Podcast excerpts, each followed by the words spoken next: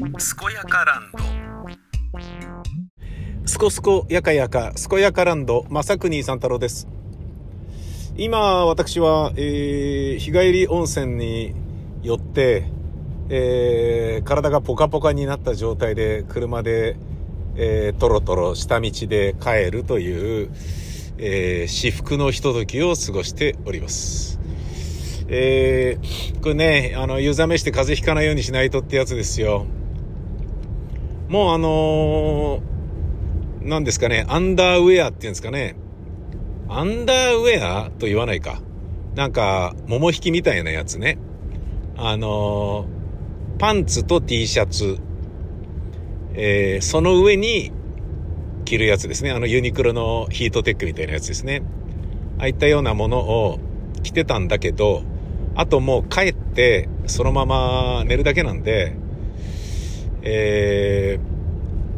ー、そういう桃引き系のものは着ないで、まあ、あの、着替えそのものがパンツ、T シャツ、靴下だけしか持っていないので、その上にトレーナーとかね、そのパンツの上にジーパンとか、そういう感じになってるんで、ちょっと湯冷めして風邪ひくのだけは避けたいなっていうのがあるので、ちょっと、えー、車の中の暖房をですね、ヒートアップさせて帰った方がいいのかなってちょっと思ってるけど、でも今は猛烈に体がポカポカしてるんで、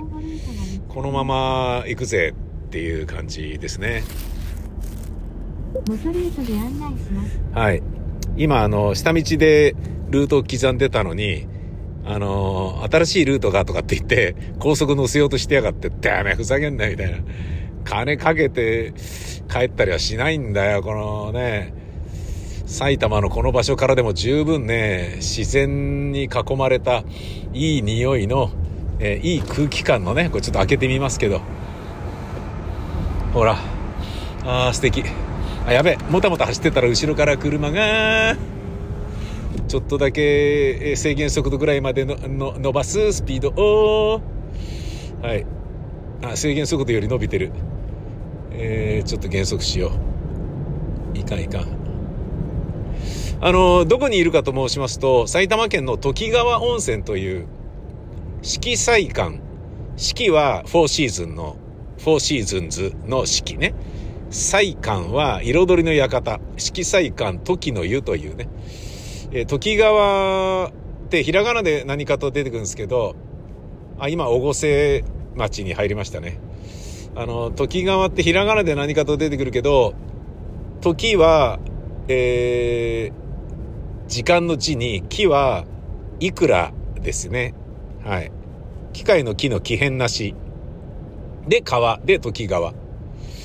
なんですよね。で、その時の湯、その漢字で時のがひらがなで湯。えー色彩館、時、あ、時川温泉色彩館時の湯っていうところが、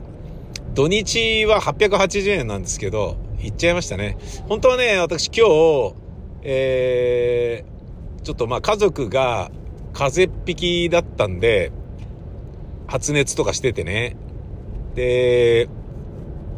うん？もしかしたら？みたいなね。あのーコロナ？インフル？みたいな、ね、危険性があるから、えーまあ家でじっとしてようかなと思ったんだけど、昨日から、あのずっと家でね、くすぶってるんで、なんか、変な言い方ですけど、っていうか放送では絶対言えない言い方ですけど、気が狂いそうになってしまって、もうダメだもう出かけてよみたいな感じで、ダメだみたいな 感じで出たんすよね、外へ。はい。で、ロケに行きまくりました。はい。これ、埼玉県シリーズを何箇所かブワーっと回りましたね。うん。結構まあ、取れ高行ったんでいいかなと思うんですけど、うん。で、今日のはね、あのーもうちょっとじっか、じっくり時間かけてみたいなっていうようなところもそんなになかったんで、買ったらおしまいみたいなものとかもあったんでね。ええまあ、あの、それなりに楽しめて充実し、で、最終的には5時の、えー閉店に間に合うように時川温泉の、えー、温泉スタンドね。20リットル200円っていうのは温泉スタンドの中では高い方なんだけど、で、えー、それをね、買って、えー、よっしゃーっつって、これで今日からまた温泉だみたいに思ったんだけど、あのー、非常に残念なのがですね、1個ポリタンクが壊れてたっていうね、えー、あの、4つあるんですけどね。20リットル ×4。で、まあ大体、1回ね、の1回20リットルで、えー、薄めて使うんで、それでも十分ね、ナトリウムきついんで、ポッカポカなんですよね。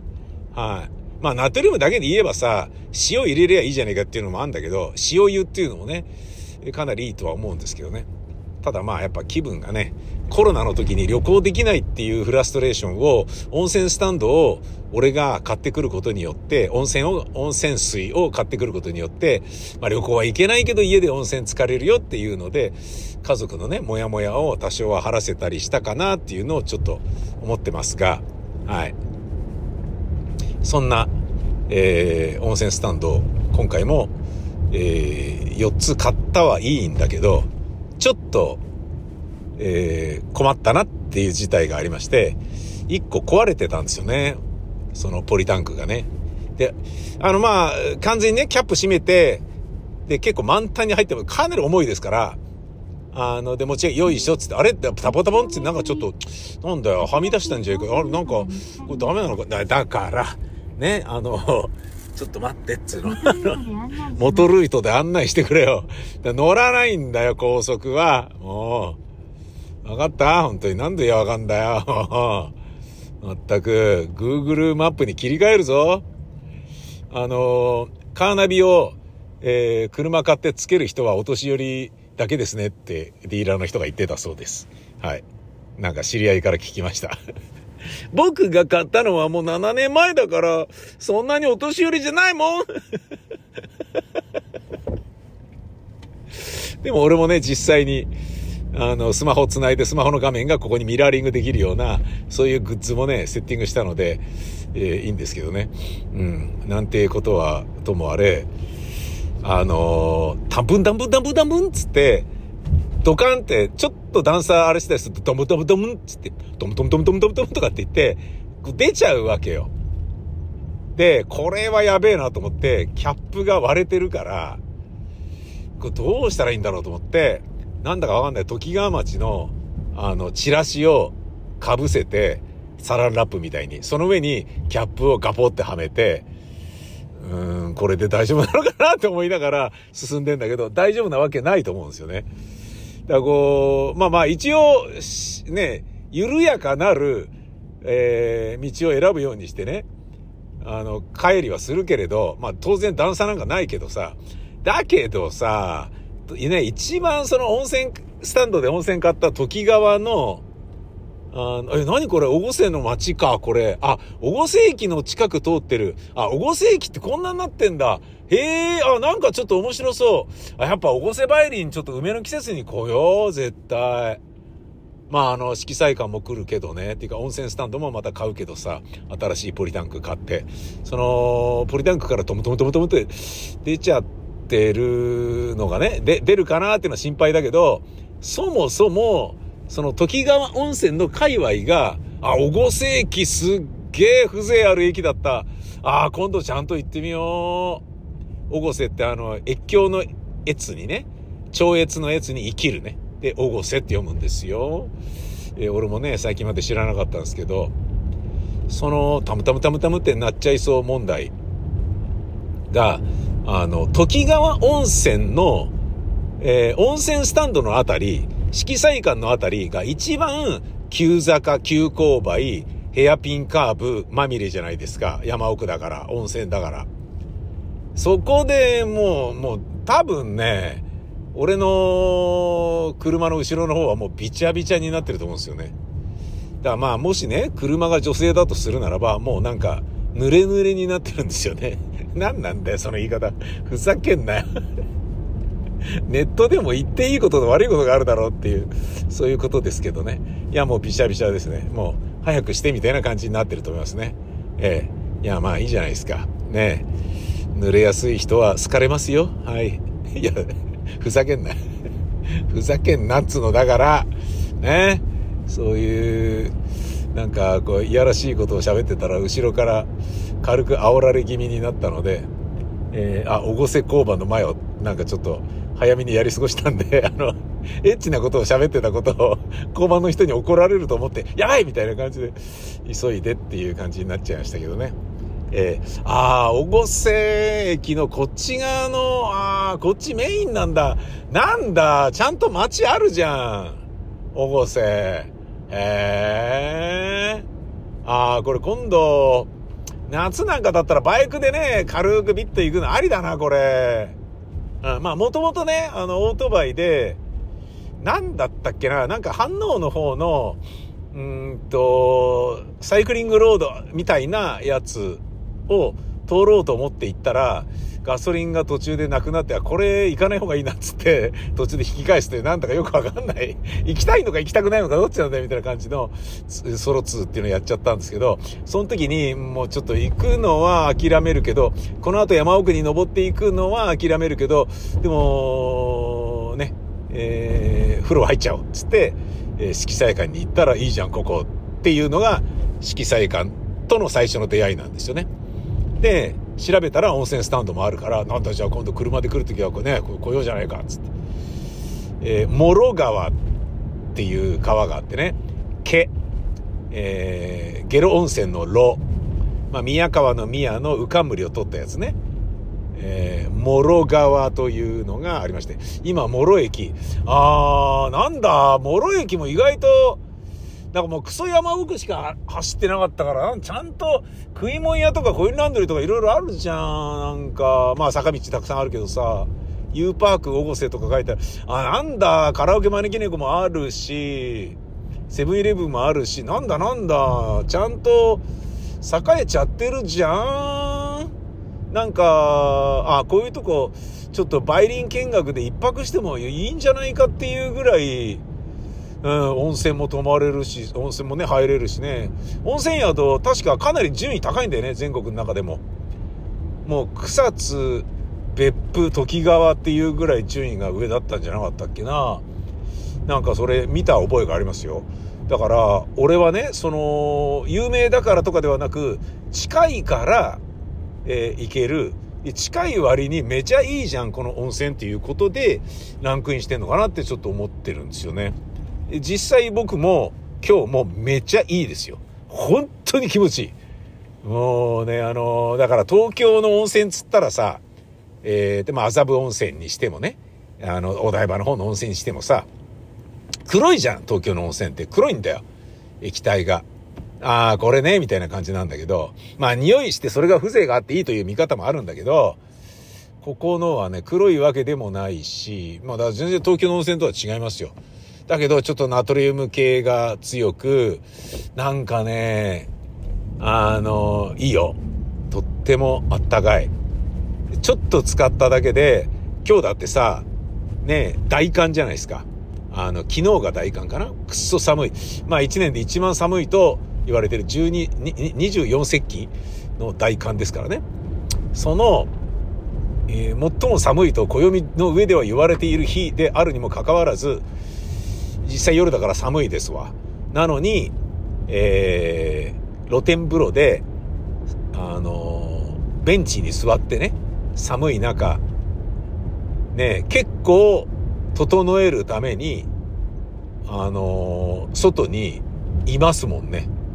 で、3分入ったらまたあったかいわ、つってまた出て、えー、7分外にいて3分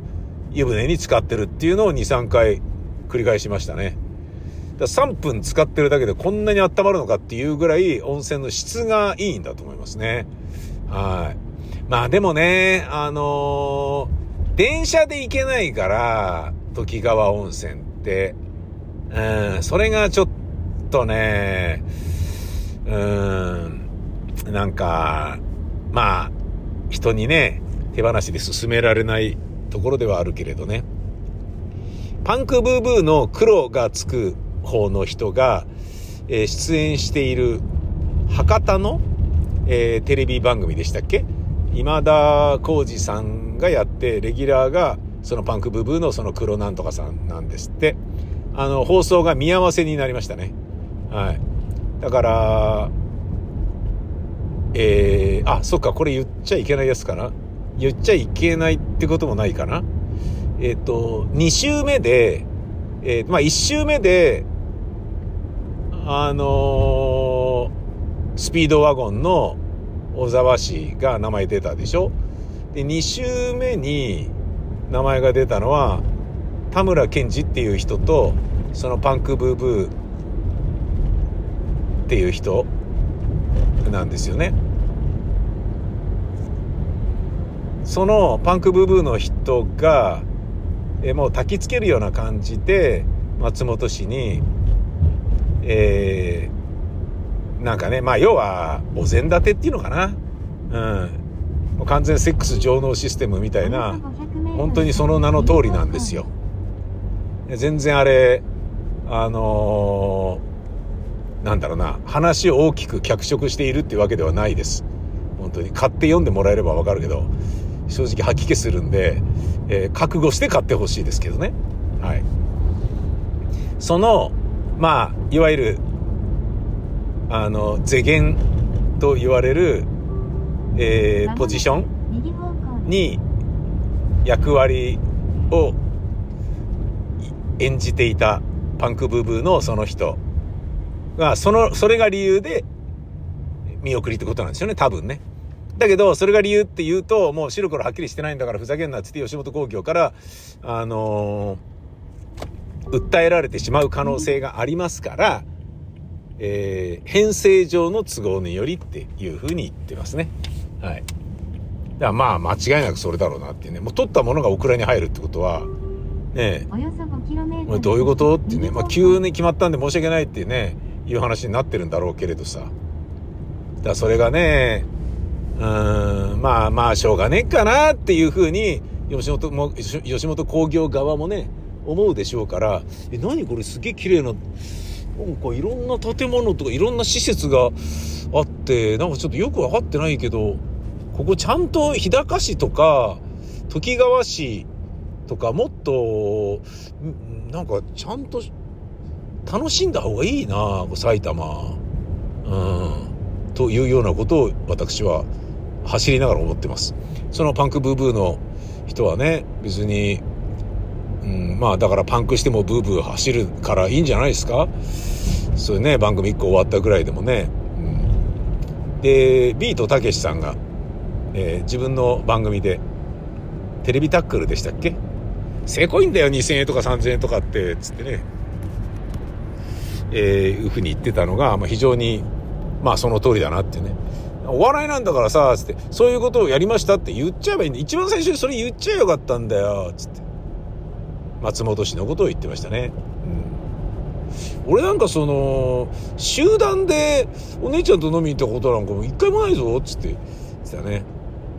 だからもうちゃんとね、もうこの人を口説きますっていうことでやって。だからその、なんだろうな、飲み会で女は物色してその中で一番いいのを選んでとかさ、そういう、なんかね、ピンポイントで一人にしちゃうと、こいつなんだよってなったらすごい時間の無駄になるから、ねえ、とりあえず全リーチの3人を呼んで、その中、3人とかね、なんか呼んで、で、その中の1人を行こうとして、つって、で、エッチな気分になってきたんやけどって言って 服を脱ぎ始めるっていう、な、いつものパターンみたいなの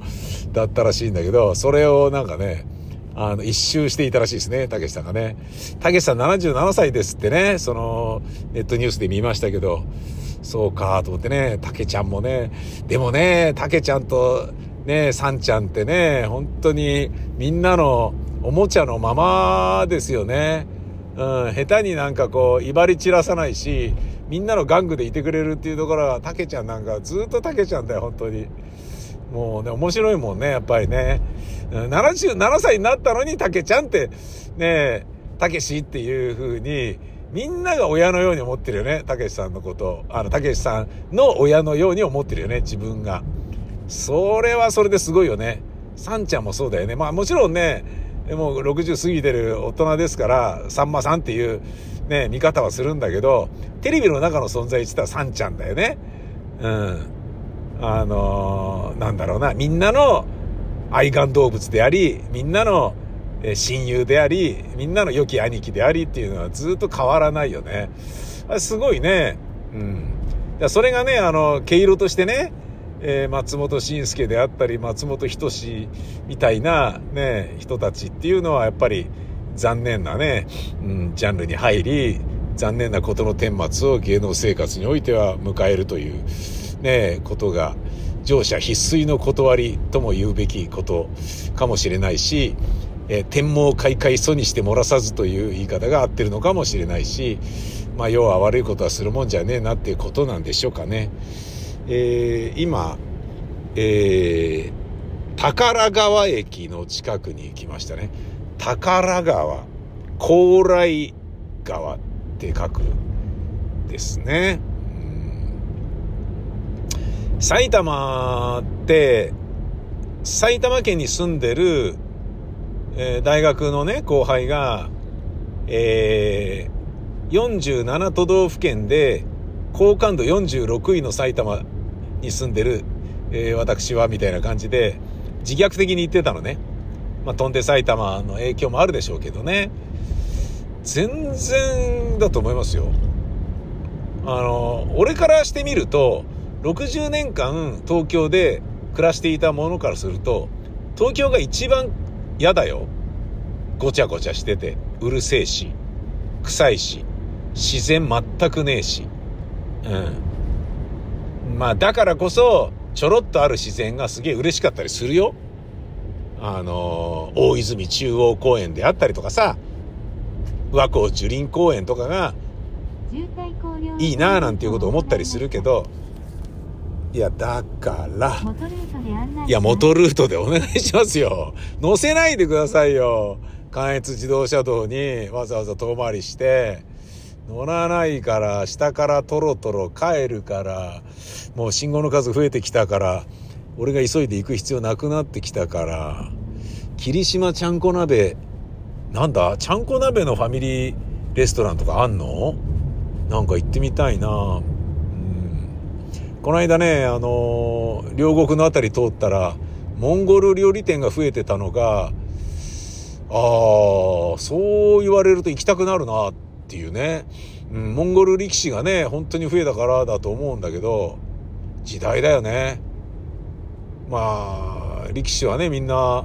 ちゃんこ鍋とりあえずね、部屋では食ってんだろうけど、モンゴル人なんだからやっぱたまにはモンゴル料理食いてえよなっていうのは当然あるだろうし、ねえあの、モンゴル人の応援団が、モンゴル力士の応援団が、ね、国技館に来たら、当然ね、モンゴル人だから、この近くでご飯食べようよってあったら、あ、モンゴル料理があるよってなったら、それは繁盛するだろうな。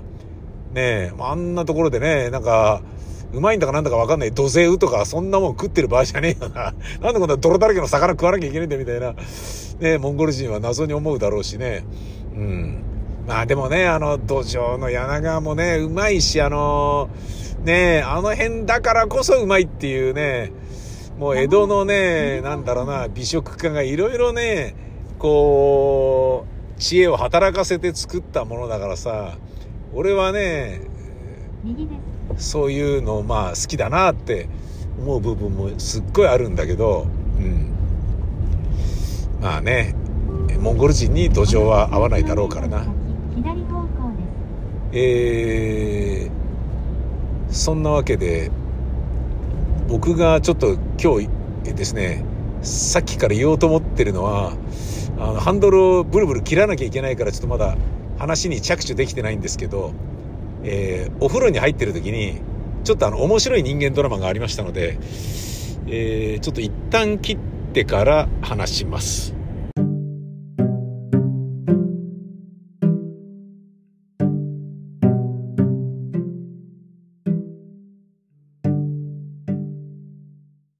3人組の男性が、えー、もちろんまあ僕は、ね、婚欲に使ってるわけではないので、いるのは全員男性のはずですし、その人たちも男性です。なんかニューハーフっぽくもなく、ノンバイナリーっぽくもなかったので、えー、まあ、のんけのえー、男性だと思うんですけど、まあ、のんけかどうかわかんないけど、まあ男性でしたね。で、その3人、仕事のね、仲間みたいで、で、仕事帰りに、あそこ行こうぜっつって多分、まあ、来たんでしょうね。仕事の話をしてるんだよね。でもあれね、あの、なんとかの機械が、ね、新型届いたからようやくあれ、テキパキいけそうでいいよね、みたいな感じで。ですよね、とかって。いや、でもさ、あいつすごいよね、とかって言って、ああ、27歳な、とかって言って、27歳で、27歳の段階であれだけハゲてるってことはもうよっぽどだよな、とかって言って、苦労したのかな、とかって、いや、苦労、苦労じゃないんじゃないですかね、みたいな。なんかね、他の、その場にいないハゲてる27歳の社員のことをなんかね、いろいろ言ってるっていう感じのがあって、ああ、なるほどと。で、僕はそこでね、脇の方で、脇の方っていうかまあそのね、えー、露天風呂で彼らが会話してる脇で出たり入ったりを繰り返してたわけ。で、使ってる状態をやめると、つまり湯船から出れば寒風吹きすさぶわけですから、一気に体が冷えるんだけど、温泉がとっても暖かく気持ちいいので、いつまで経っても僕の体からは湯気が出てるんですね。で、外へ出てるのが7分、中に使ってるのが3分。こんなバランスでいけるんだ、こんな真冬でもって思ったんだけどさ。えー、繰り返してるからおしゃべりがずっと耳に聞こえるわけ。もうね、あのー、おしゃべりはやめましょうとか、そういう雰囲気もないよね。あのー、コロナ5類になったから。あの、沐浴しましょうとか。沐浴ってあのーあれですよ、赤ちゃんの沐浴とかの沐浴じゃないですよ。黙って入る。黙って入浴することを沐浴って造語のように言ってるわけでしょ。コロナの時にそういう言い方になったよね。変な言葉だなと思ってたけどさ、あの、喋りながら入浴することじゃ何て言うんだよっていうね。和浴っていうのかよっていうね。便浴もうわけわかんねえだろみたいな。ね湯船でうんこ漏らしてるみたいな感じだろ、便浴ってっていう感じするけどね。それの雰囲気ないからおしゃべりしてるのは全然僕も気にならないんですけどね。うるさかったらうるせえなって思うけど、そういうわけでもなかったから、そのやりとりの中でね、なんとかなんとかですよね、とかって。一人ね、上司っぽい人がいて、なんか支社長みたいな。でもなんとかなんとかじゃないのいや、まあ、マジで本当それなんとかですよ。勘弁っすよね、とかって言ってたんだけど。で、まあ普通に仲良さそうにしてたのね。なんだけど、その、ちょっと俺、向こう行って体洗うわ、つって、熱くなってきた、とかって言って、その一番偉い人が、まあ、年の頃ならみんな30ぐらいだけど、一番偉い人が40ぐらいだったかな。あの、洗い場の方にね、露天風呂から戻ったわけ。戻った瞬間に、その、残された二人が、何なんだよ、あの態度。とかなんか言って、その、いなくなった上司のことを文句言ってて、何あの態度とか。当だよなとかって言って、勘弁してくれよとかって言って。なんで今日、なんだ、お前断ってくれりゃ、まあ、行かなくて済んだのに、いや、だって、なんかあれちょっとね、なんか、この、あの流れでちょっと行かないはちょっと言いづらいでしょ、とかって言って、いや、そうだけどさ、とかって、んだよ、あの態度よ、ふざけんなよ、とかって。いきなり文句言ってて。で、その後に、おあれお前のあれだろとかって言って、あ、そうです、そうです、使っていいですよ、とかって言って、なんか一回か、顔を出してガシャッつって。で、おあれお前のだよ、とかって、シャンプーかなんかを、あ、そうです、持ってきて、どうぞ、とかって、使ってください、とかって。いうのがあったんだけど、その人がまたいなくなってパタンって閉めたら、はぁって言って、はぁじゃねえよ、みたいな。そう、一部始終全部を見え、ねえ、あのー、見ちゃってる俺としては、もうコミカルでしょうがないんだよ、あなた方が、これはコントでしょ、みたいなね。あのー、なんか、なんだろうな、裏表全てを見てしまえる状態にあるのか、露天風呂はっていう、そういう面白さでしたね。はい。いやー、なんかさ、うん、上司たるものね、気を使ってなんかしてるつもりでも、実はどえらい嫌われてたりするんだなと思って。いや、なんかそういうさ、二枚舌というか、外面が異様にいい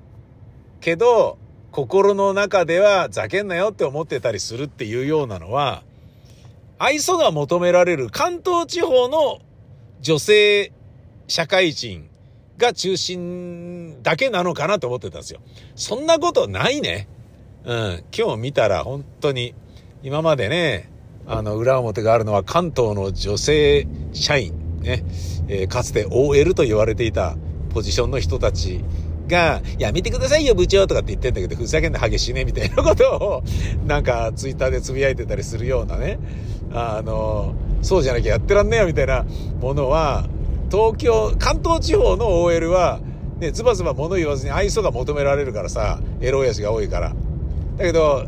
ね、関西とかだとは何言うとんねんとかって言って、あのそのしょうもないこと言ってないと、これ、これや、あのやったらええやないかいな、みたいな、なんかこう、ズバズバ言うイメージがあるんですよね。関西人の女性の方ってね。そういうのじゃないから、なんかね、愛想を求められる関東地方の女性社員が、ね、裏表があるんだろうなと思ってたんだけど、全然男子もあるじゃんっていう、すっごい分かって面白かったね。うん。そしてね、あのー、なんかね、作りが変わってたんだよな色、色彩感時の湯。うん。まあ値段はもともと800円だったかもしんないけど、まあ平日800円で土日が880円っていう風に今回変わったのかもしんないけど、なんかね、あのー、休憩室が、なんかね、行きづらくなったり、なんかね、あのー、物をね、酒飲んだりできるようになってたな、なんか。うん。ああ、こんな風に変わって、で、風呂場がね、すげえ狭くなってて、なんか随分変わっちゃったなっていう。えー、で、なんだっけな、49,900円の年パスができてたね。49,900円ですよ。49,900円ってことは、ほぼ5万円でしょ ?5 万円で100円のお釣りが来るわけでしょ？これ大体いくらぐらいになるんだ？ちょっと計算してみましょうか。えー、5万円で割る365回入ったとする。うわー !1 回入ったら300、毎日入ったら300、あ、じゃあ137円だ。137円で毎日入れるんだったら、いいんじゃない？うん。俺だったら5万円払うな、あの近くに住んでたら。いやー、今の練馬区でも5万円で、いやー、無理だな。やっぱり毎日はいけないもんな。風呂入るのにこんな往復何時間もかかってる場合じゃねえしな。微妙だななんか20回ぐらいの回数券だったら行きたいんだけどな難しいよね、回数券って。買ったら買ったで、いっぱい行かなきゃ損だからっつって、ね、行くことになるでしょ？だけど、行かないとなんか、お金もったいないなって思うし、俺もね、ぐっと我慢して買わないでよかったなと思ったのは、え新宿御苑の年パスですね。はい。これね、結構2000円ぐらいで好きなだけ入れるんだよ。東京、あ、東京、新宿御苑を。うん。あのー、まあ、ゴールデンウィークとかはダメなのかなあの、払わないとダメなのかもしんないんだけど、そういうなんかね、特別な日を除いて入り放題なのね。1回入るので数百円だから、もう全然、あの、4回、5回行ったらもうそれだけで元取れるんだけど、うんそれね、買おうかなと思ってさ、どっか行くたびにね、あの、搬入とかさ、都心で打ち合わせとかあったら、行くたびに、えー、ちょっと御苑寄ってこう、っつって、で、御苑の、あの、駐輪場は無料なんで、バイク。あの、止めるところがあるんですよね。じゃあ、年パスあったらそれでね、だから飯買って、あの、中でね、芝生でゴロンとなりながらサンドイッチ食って、休憩して、昼寝して、読書して、で、さーって次の現場行こうみたいな時間潰しとかもできるから、それいいじゃんと思ったんだけど、ちょっとね、うん、あの、やんないどくことにしました。年パスってね、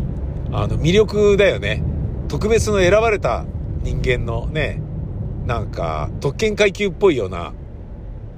あの、ものがあるよね。だまあ一番はさ、FC バルセロナのクレ、株主となって、で、株主チケットで年パスを買うってね、全、えー、試合の、カンプノーでの全試合の全チケットを買うっていう。ね、それ年、年パスをね、それ買うことができたらね、スペインのバルセロナに住んでる人はね、好きなだけ行けるわけでしょ？いいなと思うよね。で、そのね、年パスみんなが持ってんだけど、クレーのたくさんの人が持ってんだけど、メッシが辞めた後、結構年パスで空いてる席がいっぱいあるっていうね。で、それを売りに出して、やばい、年パスなのに行きませんっていう人が結構いるぞっていうのがあるから、で、今回もじゃあ売りに出そうっつって、ね、客入った方がいいから売りに出すじゃん。でもそれ売りに出したやつをフランクフルトの、ね、ドイツの敵、相手チームの、あのー、ファンに、買われてしまって、で、カンプノーなのに、フランクフルトと戦う時にフランクフルトのホームみたいになっちゃって、で、あの、バルサが負けるみたいな、何が何だかみたいなことになってたんだよね。だからもうね、チャビはね、メッシがいなくなった後の火の車のバルサを引き受けることになったから、なんかもう同情しますよ、本当に。かわいそうという言い方しかできない。だから、チャビの師匠でもあるペップ・グアルディオーラは、メッシ、チャビ、イニエスタ、ブスケツ、みんないたから、そりゃあ強いチームできるよなっていう。で、チャビが監督やってるってことは、もうチャビはいないってことだからね、少なくとも。ねえ、当然メッシも、ジョルディ・アルバもいないし、ブスケツまでいなくなっちゃったから、はーん、みたいな、ちょっとかわいそう。まあ、年パスのね、良し悪しで言うと、うん、まあ、難しい問題があるな。ちなみに DAZN を年契約で買った方が若干安くなるから年契約にしたのね。月々何千円とかよりも年で買った方がいいからで、 DAZN じゃないと、えー、リーガエスパニョーラ見られないんだから、 DAZN 買うぜっつって買ったんだけど、その直後に U-NEXT で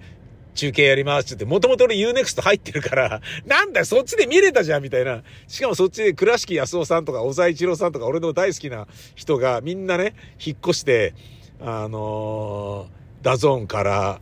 だったかな？だ、うん、 DAZN、DAZN から、 WOWOW か、 WOWOW からだったかな？どっかからない人引っ越して、